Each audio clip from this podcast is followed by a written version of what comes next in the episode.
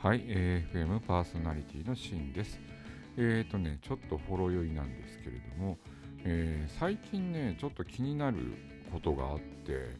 あの、高年齢の方がですね、無免許運転されてる方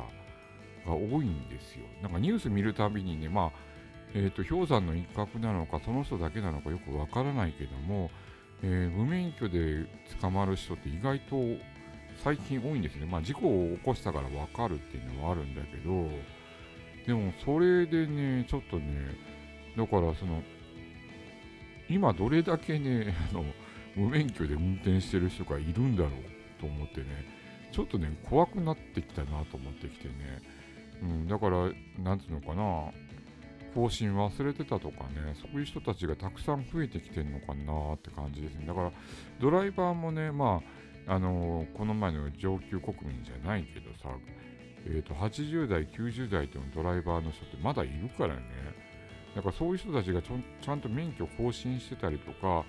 もともと免許があるのかどうかわかんない人もいるからね。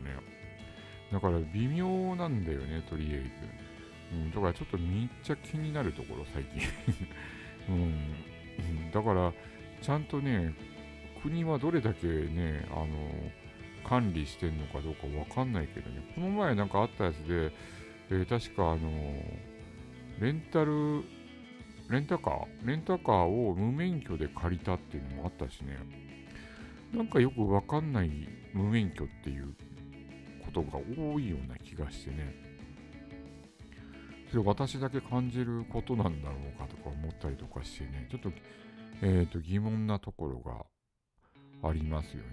うん。なのでちょっとね、怖いなぁと思いながら見てます。だから、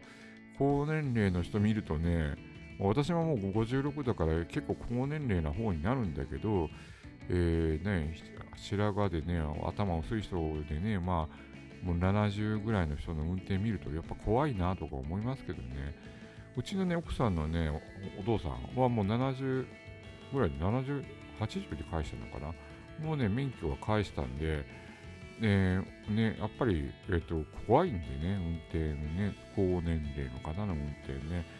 なので、ちょっとね、えー、今後、まだまだいっぱいいるのかなと思いますよね。あの、無免許での高年齢者の運転っていうのはね。